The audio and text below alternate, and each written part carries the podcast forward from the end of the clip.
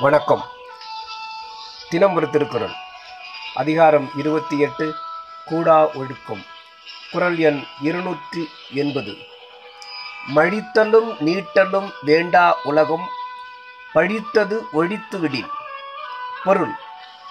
உலகத்து நல்லோர் வேண்டாத தீய ஒழுக்கங்களை நீக்கி வாழ்வானாயின் மொட்டையடித்தும் முழுச்சடை வளர்த்தும் தவக்கோலத்தோடு வாழ வேண்டும் என்பது இல்லை. விளக்கம்.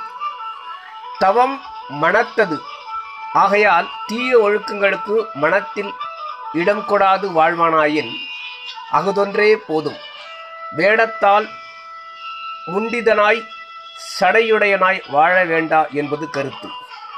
மேலும் ஒழுக்கம் நிலைத்தவனுக்கே வேடம் நன்மை தரும். வேட நெறிநில்லார் வேடம் பூண்டு என்ன பயன்? வேட நெறி நிற்பார் வேடம் மெய் வேடமே என்றார் திருமூலர். எனவே வேடம் உள்ளத்தை காட்டும் ஒழுக்க வழியாக நிற்க வேண்டும். இல்லையேல் வேடம் பயன்படாது என கூறியவாறாம். நன்றி.